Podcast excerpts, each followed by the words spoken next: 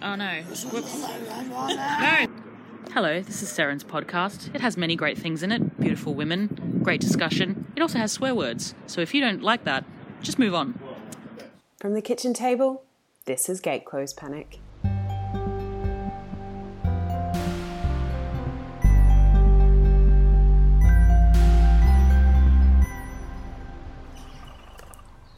Little while ago, some non fun stuff happened in my family that made me feel like I needed to just remain stationary for a while and help deal with the fallout. One of the things I did to get through this and still enjoy my life here was start a podcast. Another thing I did was suggest to my mum that we should save up to go on a big trip together so we had something to look forward to. I'm very persuasive, so in August I found myself, among other places, in Berlin. I was staying with my friend Michael, who you'll hear me mention in the interview, and on the first night we went to dinner with a couple of other Australians just to get that authentic German experience. All through dinner, Ying Di, this week's guest, listened to me offload about all my fears about having fallen behind in my career and never being able to move into earning money doing something I wanted to be doing. Having met me maybe an hour before, she didn't hesitate to start offering the benefit of her network to me. She was encouraging and generous with her knowledge without ever being condescending. That sort of conversation was essentially what I wanted to harness when I decided to make this podcast. I wanted people to be able to enjoy the benefit of hearing someone else's insight shared with generosity, but without the grandiosity of a success story, which I think we've all heard before and just feels totally irrelevant and out of reach. I saw Christine and the Queens last night, which, on a side note, was insane. Please go see them if you ever can. But it also made me think about confidence and the stories we tell about ourselves. At one point during the show, Eloise, who is essentially the core of Christine and the Queens, spoke about Chris, this alter ego that she's crafted as a choice. She says, gesturing to herself at one point, everything you see here is the result of a choice, but in this sort of lovely British French accent. I like the idea of choosing to craft yourself in a certain way Ying Di talks about herself retrospectively with the sort of confidence and kindness that most of us would use to talk about a close friend. She's realistic about her hurdles, but she isn't hard on her past self, and she also isn't apologizing or trying to make excuses. The way we tell stories about ourselves shapes how we feel about ourselves, and every time I talk to Dee, I'm reminded of that. Being the kind of person who gives her attention, generosity, and confidence both to others and to herself is the kind of person I hope more people will work the, to craft themselves into. I'll be back at the end of the episode. Hi, Patchy. Hi, sweetie. Sorry, my dog's just come over. Um, I will be back at the end of the episode. Until then, enjoy. Hi, sweetie. Um, okay. It's going to be all right. It's going to be great. Hi, uh, my name is Ying Di Yin. I am a publicist, writer, and actor Currently, I'm working as the com specialist, a fancier word for publicist, uh, at the Sydney Opera House, where I look after the contemporary music genre and our Vivid Live Festival. Nice, perfect. Okay, cool. So, like I said before, just starting with whenever feels natural, whenever mm. feels like the mm. natural starting point. When did you start to be interested in something that might have turned into work or was a specific job, whatever it might be for you? I guess growing up as a kid, I was very, um, I was a big extrovert. I think I still am. I really liked performing and being centre of attention. So I guess performance was probably the first thing that I really loved a lot. I started off singing and playing piano and just putting on shows with my mom, with my cousin, and I liked making people happy. I guess. Yeah. I think that's kind of my earliest memories of having no inhibitions, which I think is it's funny looking back after being a bit older and actually trying to figure myself out. It's funny how a lot of people say you should go back to your inner child, and the key part I think is having no inhibitions. Yeah. So it's never about kind of thinking what I could do in the future, but just liking things. Yes. So I liked performing. I liked being creative. Mm. I liked working in teams. Mm. I had some really great opportunities as a kid in performance. Like when I was young, I was in this great commercial there's a Qantas commercial called I Still Call mm-hmm. Australia Home. Yeah. And it's probably the first thing I got that I was really proud of. I auditioned for it and left feeling really amazing. I, I was during the audition I remember thinking, wow, like I'm actually I'm killing it. I'm feeling really myself. Everything is aligning so well. I'm making mm. this director laugh. I'm saying all the right things. I'm feeling incredibly confident. And I, I got the ad, and that was a really amazing feeling for me. But I think more so the feeling of how I felt during that audition was really intoxicating. I really wanted that feeling a lot, and I can't I think I've worded that since as kind of wins in my life, moments when things just really come together and you know you've got it. Like Yeah. there's that inner confidence. Yeah. And I think I've had moments of that at each post of my career Yeah. as I've moved up. Yeah. Um, even getting my current job, which I'll come to later, I guess. That process of applying and doing the steps felt very confident and it felt very much like it was meant to be. Yes. yeah. Segueing, but I, I think definitely knowing the visions and and trusting my gut and those feelings were things that I always was drawn to Yes. whether or not later on I realised that's the feelings you should be linking yourself to for career and Mm. making decisions. This is Mm. something that probably came later, Yeah. or upon reflection right now, literally right now. At this when very somebody moment- when somebody asks you about it. I'm literally learning as I talk. Good, glad to Yeah. provide you with some. yeah, so thank you. Um, okay, cool. So you started working essentially then Mm. while you were still a kid. yeah, I mean that was definitely um, an outline and that kind of I guess career. That was an amazing Mm. opportunity to have, Mm. and it gave me my sense of curiosity to travel and it wasn't necessarily supportive of my family in terms of performance. Um, I have a Chinese background, and it wasn't shut down, but it wasn't encouraged Yeah. because, I mean, fair enough. Like being a performer, I've none of my family has been a performer in the past, but I still got to do it. and I did it for fun, and I still enjoyed it. Yeah. And I guess my sisters were always incredibly creative, or huge bookworms, really great at English and really intelligent. And I kind of picked that up from them. They were Mhm. incredible readers, and I would always be the last one to read the books because I was the slowest reader. And um, and I'm kind of the only one that kept that pathway to staying in like working in um, I guess creative fields. Or Yeah. I mean, I have a law degree and a media degree, so I guess they and they moved into medicine or they moved into nursing and midwife. So we split in that way. Yes. I think that's how my brain worked more. I think they saw it as kind of leisure and, and pleasure, and I kind of wouldn't have done anything else but Yes. going down that trajectory of some way. Yeah. What was school like for you? School was great. I had a really great school, and I think I was really lucky. I always found I had a really great primary school years. Uh, My, my friendship groups are really great. Uh, I, I still friends with my primary school friends. I think that Mhm. really helps as well. A lot of them are doctors actually, and but just incredibly intelligent. Mm. And yeah, I think looking back on my schooling years, for some reason, the year that I was in, as I moved up, I was every friendship group I had were really encouraging, and mm. I never kind of fell into like bad scene or whatnot. I was pretty lucky. Good. Or yeah. I didn't experience like I remember my sister's. She's about eight years older than me, and she mm-hmm. definitely struggled at school here and there with racism and like bullying and whatnot. And I was really lucky I didn't. Um, whether or not it was it was me or the timing. Eight years is I guess a long time, a decade, and especially in Australia. Yeah. You know, white Australia policy didn't end until like the 1970s. My sister would have been at school in the 90s. I was in the 2000s. Like it's not a long time No, and that bit of time would make a huge huge difference. difference. Yeah. so I'm grateful for that. Um, and high school was amazing. I I actually got into a private school. I remember I got a scholarship. My parents were divorced, and my mum really wanted me to stay there, and my dad really wanted me to go to this um, mixed public school, which was still an incredible public school. Mm. And I decided to go to this public school in the end, which I'm glad I did. I had a really great experience there. I got to interact with boys, which I think helps in a certain way. I think when you and I think I would have felt the money divide if I stayed in a private girls' school. Like we weren't, you know, we weren't poor, we were middle class, and I think I'm just grateful that I, I moved. Yeah. And I still see some of those girls from the private schools, and they're lovely, but we're just just different people. Yes. Yeah. So high school was great. Yeah. I was always the student that was good at everything. Like I was school captain, and I did Oh. yes fire, fire team. These are the elements. It wasn't very original. wow. Yeah, I kind of was always, I always did well at things. Mm. So when I didn't do well, that was always a little bit shocking. I think, I guess you get older and learning to fail and stuff. That's, I definitely had moments growing up where I was like, oh, you can't get everything you want. You're not going to get that. And they hit me pretty hard. And Yeah.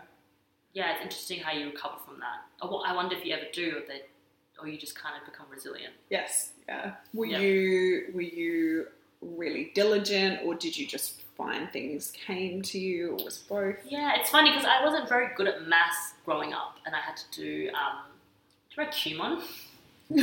My mum made me go to Kumon. Yes. Oh, yeah, I bet. Yeah. And then one day it just kind of clicked, and then I became good at it. Yeah. And I was always good at English. I always loved my favorite subjects were definitely history, English, French. I did French in high school. Mm. Anything writing, I really Mm. loved. So Yeah. I really enjoyed writing. Anything where I was communicating with people, I really liked. Actually, I have this really clear memory talking about moments of working where Mm. I've only told this to a few people, but when I was at private school, I there was a special camp you got to go to. I think it was I can't remember where in the hills, but somewhere. Mm. And I got in for the math the math section, and so you pretty much go to this camp for a week and you do intensive whatever your subject is. So I did intensive maths in this group, Whoa.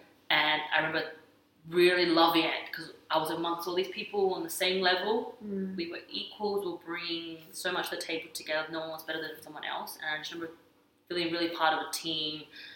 Being able to lead a team was really exciting. Yeah. Feeling that I was really valued. I remember leaving that particular camp thinking that was really cool. Like that feeling was something that I always strive for. I'm, I'm a very intuitive person. I think I could never put down like I wanted to be this. I think it's more I wanted to have this feeling. I want to feel like this. Yeah. Yeah. Yeah, that makes sense. And that can be yeah, and that can be difficult to put down to a label or a title sometimes. Yeah, and I mean, now saying that, it kind of feeds nicely into what I was thinking about asking you next, which is sort of when you are that kind of a kid becoming adult, how do you decide what to do when school's wrapping up? Yeah. How are you thinking about that next step for yourself? I think I've had conversations with friends since. I think being 16, 17 and having to decide what you want to do with your life is ridiculous. Yes. Just looking at a list of like degrees you could be going for. And yeah. I What was your family kind of attitude about that period? Were you expected to go straight into something? Yeah, I wasn't really encouraged to take a gap year. I never really thought about taking a gap year. Went straight into it. Mm. Um, the key thing was to get the, the best score I could after year twelve to then have options. Yeah, okay. And I picked law and I picked media, so I did a double degree, which my parents were really happy about. Yeah. Which I was happy about too at the time. It's funny. I used to do so much extracurricular stuff. All these all these creative endeavors, playing piano, singing, acting, all this stuff. And the minute you turn 18, then you learn to drink, you learn to party. That all falls away. And I wish someone told me to kind of keep doing that because you're going to want to come back to that. I wish I, having done acting later in life, I wish I knew about auditioning for drama schools when I was at 18. Although, you know, I don't think most people get in at 18, you need some life experience Yes. to act. Yeah. So that's been the benefit for me since.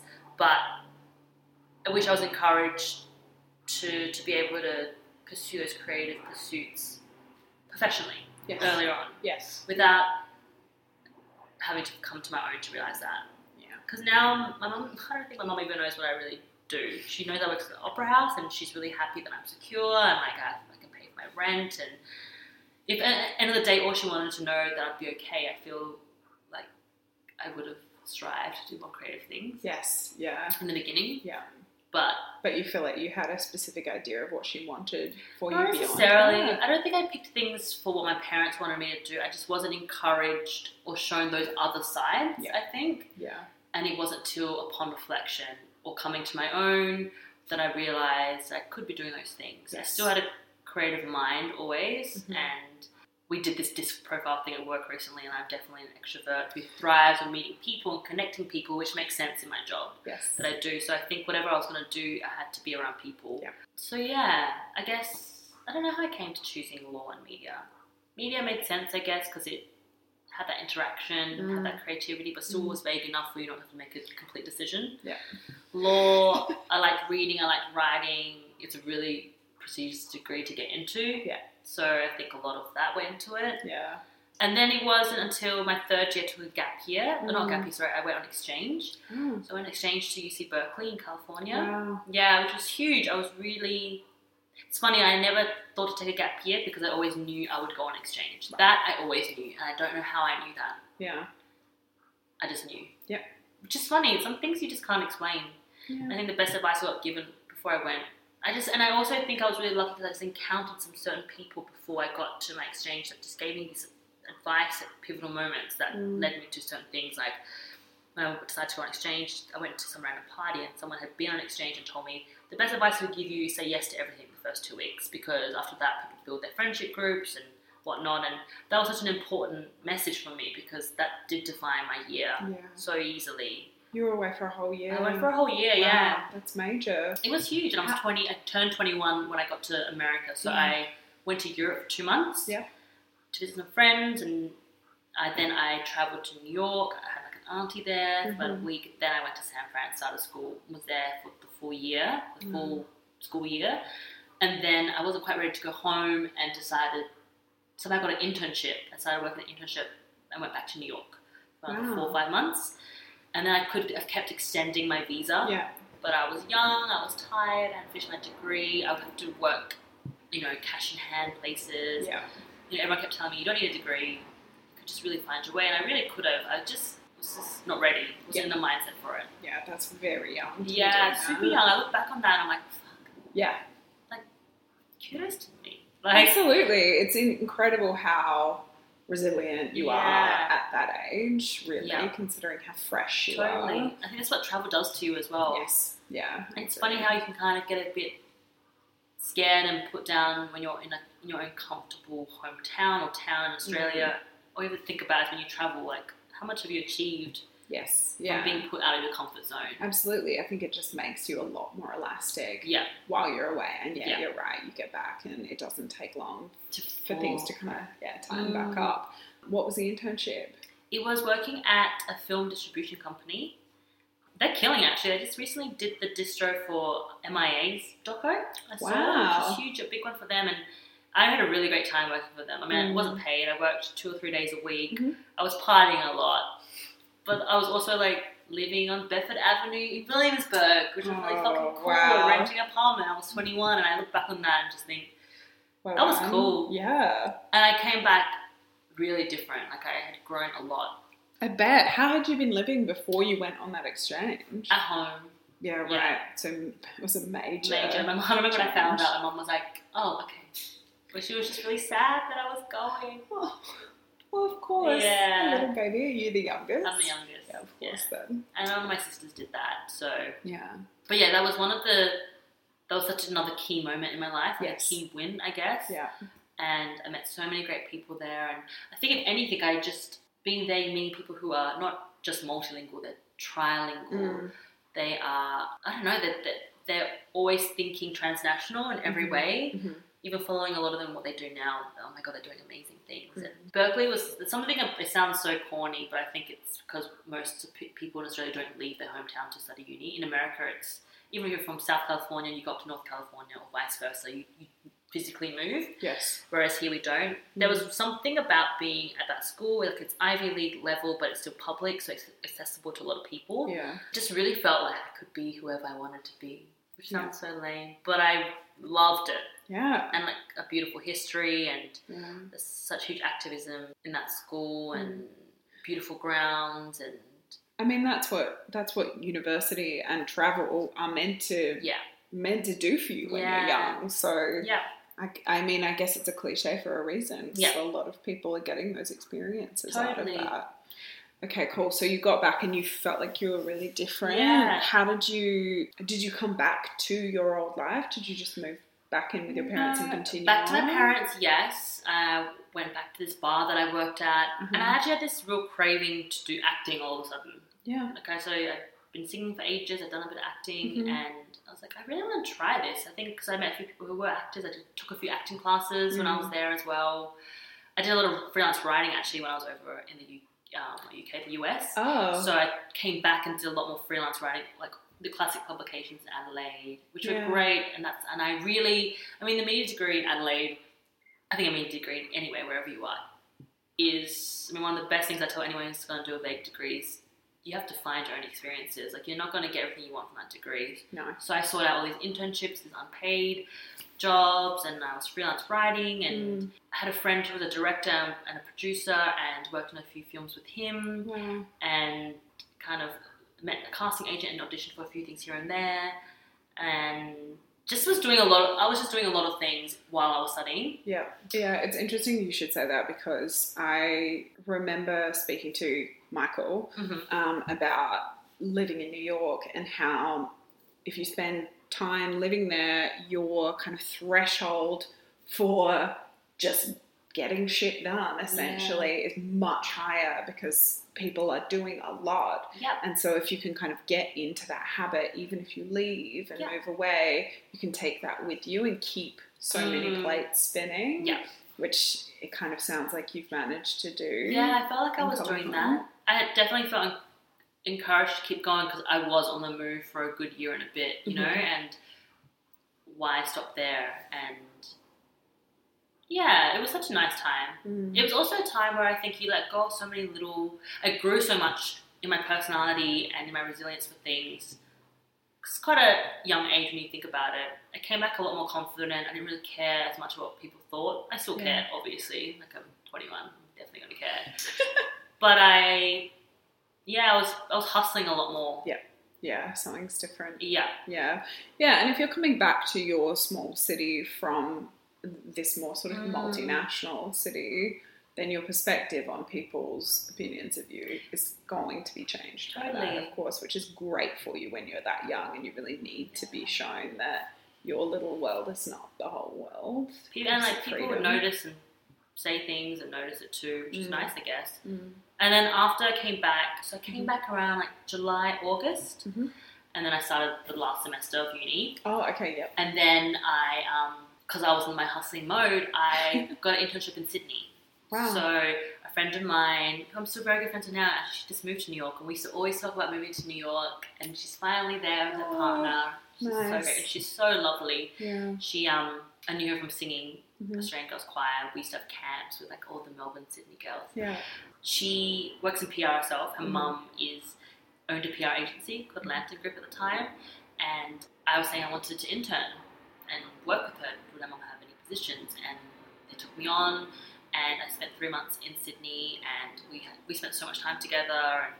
And I loved Sydney. I interned Mm. there, and we worked on the Logies, the AACTA Awards, and Flickerfest, and I never really spent ti much time in Sydney as an adult, and that kind of opened my world up to a lot of things, Yeah. and that was really fun. yeah, and that was my catalyst to eventually say, okay, I'll graduate and I want to come back to Sydney because Yes. I really enjoyed Sydney, Yeah, okay. and I enjoyed PR, and I really enjoyed being on ground and doing things. We have to be in a fast-paced environment. Like I thrive in that. Mm. I like yeah. sorting things out quickly. I like. I like being in the thick of things. Yes, for yeah, sure. Yeah, which is a valuable thing to Yeah. have figured out before you've graduated. Yeah, Because for a lot of people, they're not able to figure that out until Yeah. they're kind of out the other side. Mm. How were you living while you were at university? Just bar work? Oh, it's like the side jobs. Yeah. So I was, I had a lot of side. That's another thing. I always had a lot of side jobs. Mm. Whether I was like working or freelancing, I was working in bar, Mm. retail. hmm Um, I was also teaching singing as well. Wow. Australian Girls Choir, so Yeah. I kept that as well. And yeah, I think they were my three actually when I think Yeah, about it. yeah. And were you with your parents the whole time you I were was with my uni? parents. Yeah, I was staying with my mum, living with my mum, and we always lived quite far out, which was always slightly annoying. Um, but that was nice. And Yeah. I think I moved out of home. When did I move out of home? Okay, I did move out of home, so I graduated. Yeah. And then I um, and then I left pretty much straight away. So my last, I gotta say, my last semester of uni, I was all over the place. I was I was working so much. I was working from retail in a day to literally I'd finish at six o'clock, walk down fifteen minutes, and start at six thirty at my bar job but I made a lot of cash and you're working at home. Classic Adelaide, Yeah. amazing. So I, I made a lot of money in four months to then go traveling for six months in Europe. Wow. So I was, yeah, finished uni. I was a little bit naughty in Adelaide, like partying, and then I was like, I gotta get my plane. I had a really bad breakup around that time actually, so I left feeling very heartbroken and sad, Yeah. but I was never not gonna travel. Which is probably the best thing that happened to me. So I just traveled for six months. I went to Europe. I had a lot of friends from my exchange that I met up with, and Mm. my whole theory about traveling is when I start feeling scared about traveling, I need to get on a plane and go. Yeah. It's funny how I can't always apply that to other things in my life, but for some reason with traveling I can. Yeah. So I did that, had a really great six months. Mm. Didn't really have an idea of what I was coming back to do, but just really wanted to travel. Yeah. Yeah, I fell in love with so many different places. And then came back and I was like, I was really tired. I think I just needed to sit still. I think it was like my first kind of heartbreak and just first time I had like a, a friend be terrible to me, a boy be terrible to me, and I was like, just learning so much from that. Yes. And I came back and just kind of needed to sit, to stand still. Mhm. So I stood still in, in Adelaide. I moved out, Mhm. moved out um, with some friends and had my own experience. And I was working back in bar and like uh, freelance writing and teaching here and there. Mhm. And I did that for about six months. And then after a while, I was like, what am I doing? this is so unlike you. It's so unlike me to just be standing still. I love Adelaide, but I always wanted to move away from Adelaide. Especially whatever I wanted to do, I needed to be elsewhere. Yes. And then I just got to a point where I was like, I need to go. It doesn't Yeah. matter where I go, but I need to go. Mm. And then I took this job through a friend in Sydney. It was the most bizarre job. Looking back on it, I'm like, why did I think this was even a job? I got offered quite a nice job actually in Adelaide. I was like, no, no, I need to leave. and I got there to Sydney. My partner moved me, with me at the time. He also got a job, so timed out really well. Wow. Timed out really well, sorry. And got there, and then within three months, I didn't have a job. It was like this entrepreneurship business. There's basically rich kids who had a lot of money who wanted to start a business, but didn't know what to do. And I was fresh out of uni, and I was in a graduate position. I needed someone above me to manage me and to really teach me and guide me. Like Yeah. I was, you know, I wasn't shy to say that. Like I wasn't like as much as you'd love it in the movies where you graduate, take the bulls by the horns, and you can lead the whole area. Like realistically, I needed to be guided. Yeah. Like I was fresh out of uni, and yeah, so then there wasn't really a job for me, and they, I mean, to be honest, they made me redundant. And, but they gave me a payout. I was like, look, that's fine. You need to pay me out for this, however many X grand for however many weeks. And the best thing that ever happened to me. I actually remember going, having a meeting after she told me, and she was like, so you're going to move back to Adelaide now? And I was like, no, like, definitely not. Like, I was really surprised she asked me that. Like, in my head, if anything, that was like the best thing that could have happened to me. Mm. And then I had to go back to retail. I had to go back to hospo. Yeah. So there was this kind of gap for like four or five months where I was doing that. And I was like, oh Mhm. no, like I'm back doing that. But at least I'm in Sydney. Yeah. I remember there was this moment. This lady, out of that whole experience, there's one lady that I met. Her name was Dee as well, actually. And she was so lovely. And it's really nice to meet people who are doing really well in their career and just to look at you and be like, you remind me of this person, or I see you kind of doing these really amazing things. It's really nice when you're so young. You take those compliments so much to heart because you don't know what the fuck you're gonna do. Like I, at that point, I was like, what am I doing with my life? And I also have to have a job right now. So what's going on? Yeah.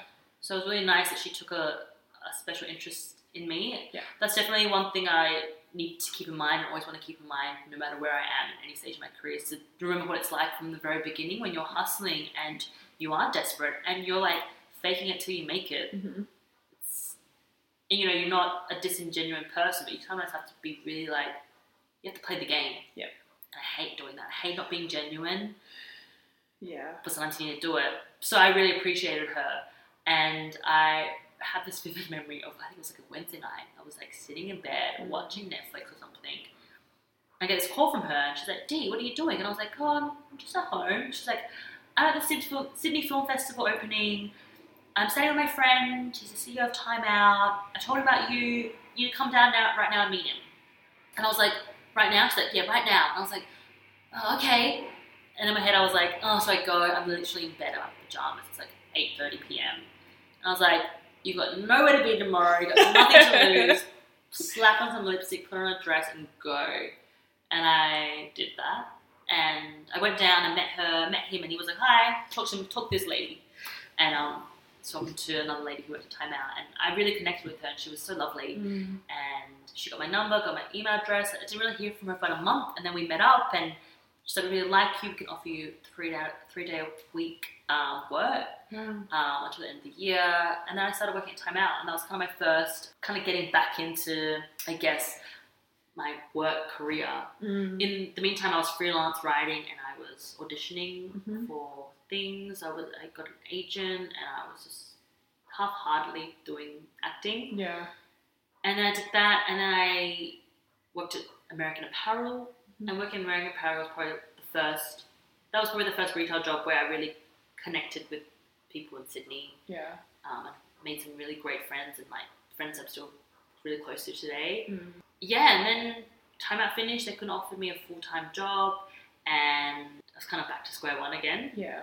which really I remember going home for Christmas when my contract ended, And you know when you come home after moving away, and everyone's like, "So what are you doing in life? What are you doing?" And I had to just repeat a lot of the same things and word it differently to make myself feel better. Like, oh, I was working at timeout, and then I'm not sure what I'm gonna do next year, or I'm filling it out, or or just saying I'm working at Time Out and just leaving it at that. And yeah, I know the feeling. yeah, Yeah, okay. so that was great. Mm-hmm. And then what happened next? I came home, was working retail, New Year started. I remember having real moments of like panic and like feeling like I wasn't doing enough of anything to really Mm. get anywhere. I wasn't doing enough acting stuff. I wasn't doing enough job hunting. I wasn't hustling hard enough, and really feeling inadequate. Mm. At the beginning of that year, I remember, and that was not a nice feeling. No. It's funny how career is connected to your security of self, and I'm still actually trying to figure out what that is. Still, I don't think it's always healthy. Mm. But I think we were speaking about this offline about how I could never work in a job where it wasn't something that I wanted to do and be involved in for like 40, 50 hours. I would need to be because there's so much time, so much of your hours of your life. Yes. Yeah. And so I think it's natural that your career would define you in some way. Yep. Um, yeah. I Oh my god, these dogs are so Is it your neighbours? Yeah. Shut up. Okay, so how long did this period stretch on for? Yeah, I think I was hustling for a good eight months. Even Wow. I, I even count the time out period because only part time hustling. And then I came back and through a friend, she knew someone that worked at a record label Mhm. that needed some help for um and she needed help during six weeks of this period where a lot of people were out. And what if I just said the name? Yeah, I guess I've said Time Out. Yeah. The label was called Inertia, so it was an indie label. Mm. And I met, went in and met them and got along really well with them. And luckily, all the music they represented totally up my alley, and it was totally kind of meant to be in a way. Yeah.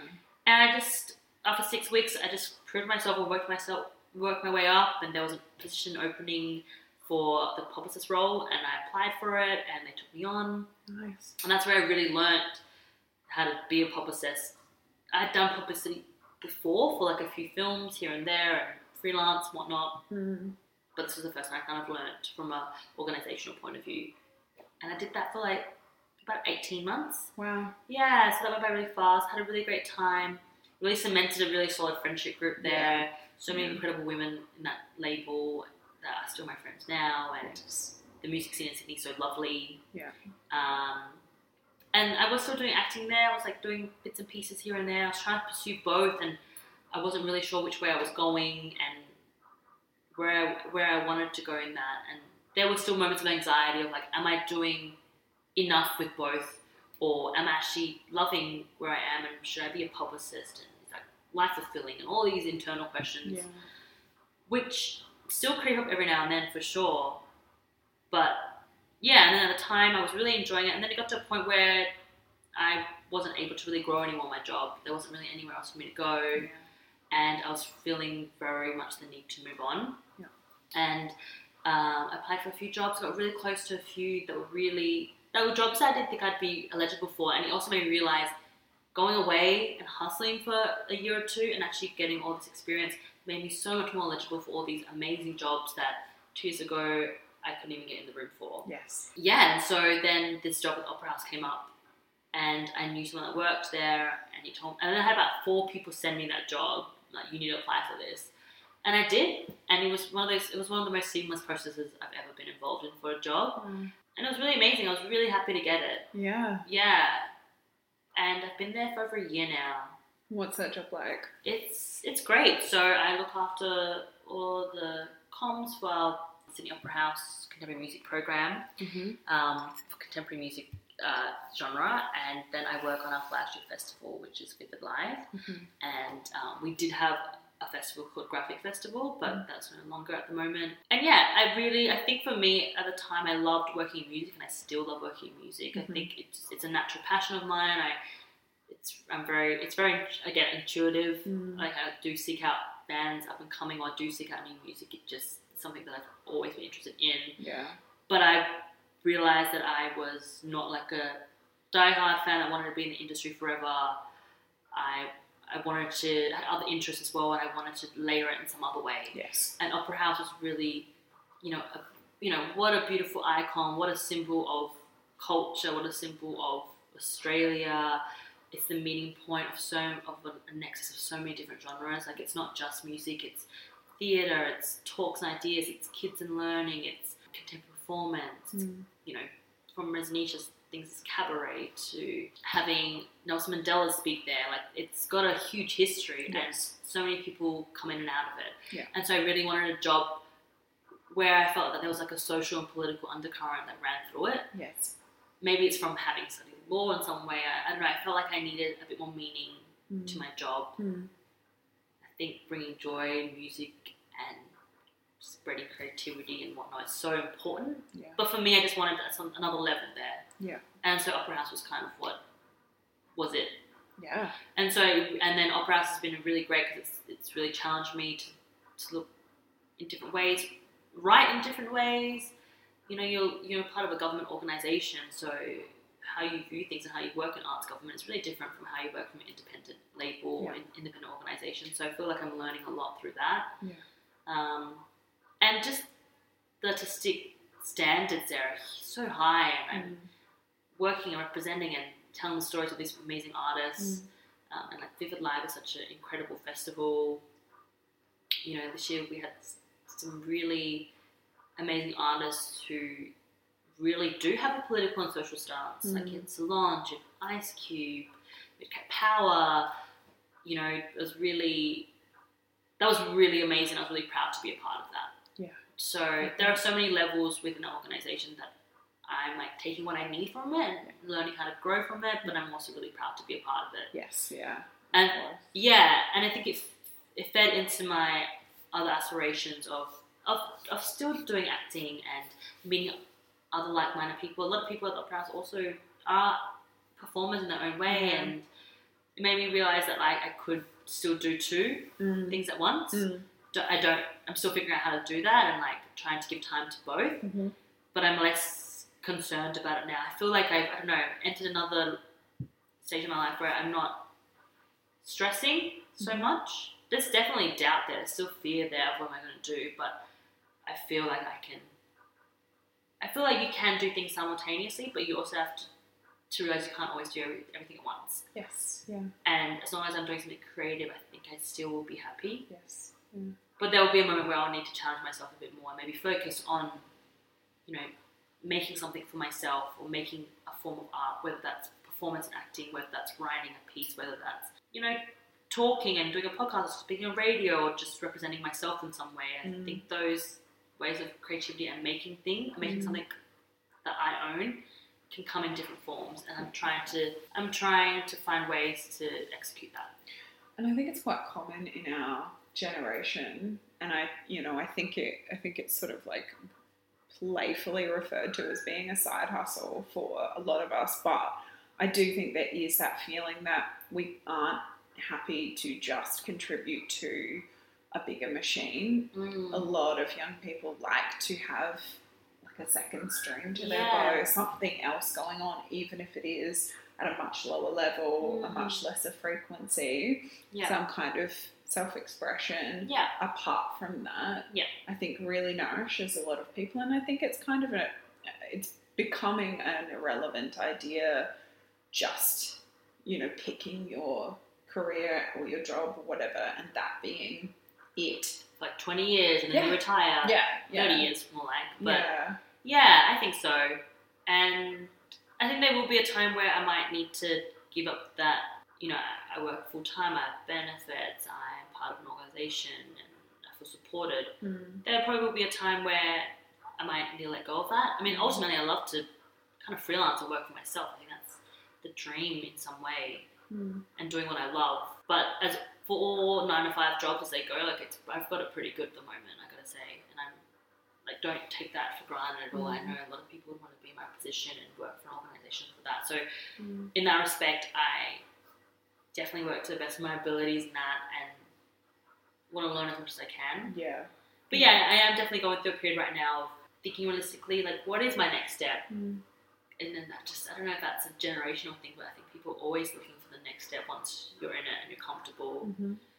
And yeah, deciding what that is. Mm. And I think in our generation, you're kind of asked in so many jobs that you apply for or that you end up in, you're asked to be really multi-skilled Yeah. and have a, a really wide range of experience before you come into that and then you can't just shed all of that Yes. you can't just shed all of those things that you have tried and that you've enjoyed in the past you're not Mm. going to stop wanting to Yeah.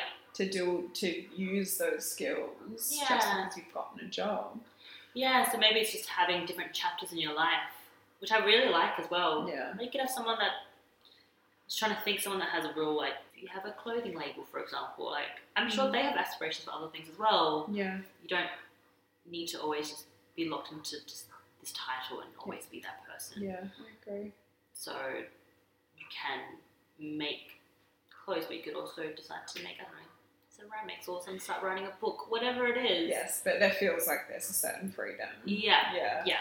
you said um, the nine to five and i wonder how realistic that is for you in terms of what your day or your week or your month looks like in this role It's so dependent on seasons and when our shows are. Oh. So I'm about to enter about six or seven shows in a row in right now because it's summer period, Mm. which I can't complain at all. Like I get to see all the artists that I promoted. Mm. Yeah, so sometimes it's working your classic like nine to five, nine six, whatever it is, and then hanging around, going to a show, meeting artists and whatnot, and doing that like three or four nights in a row. I mean, this is very unusual to have like quite a few several shows in a row. yeah So there's that.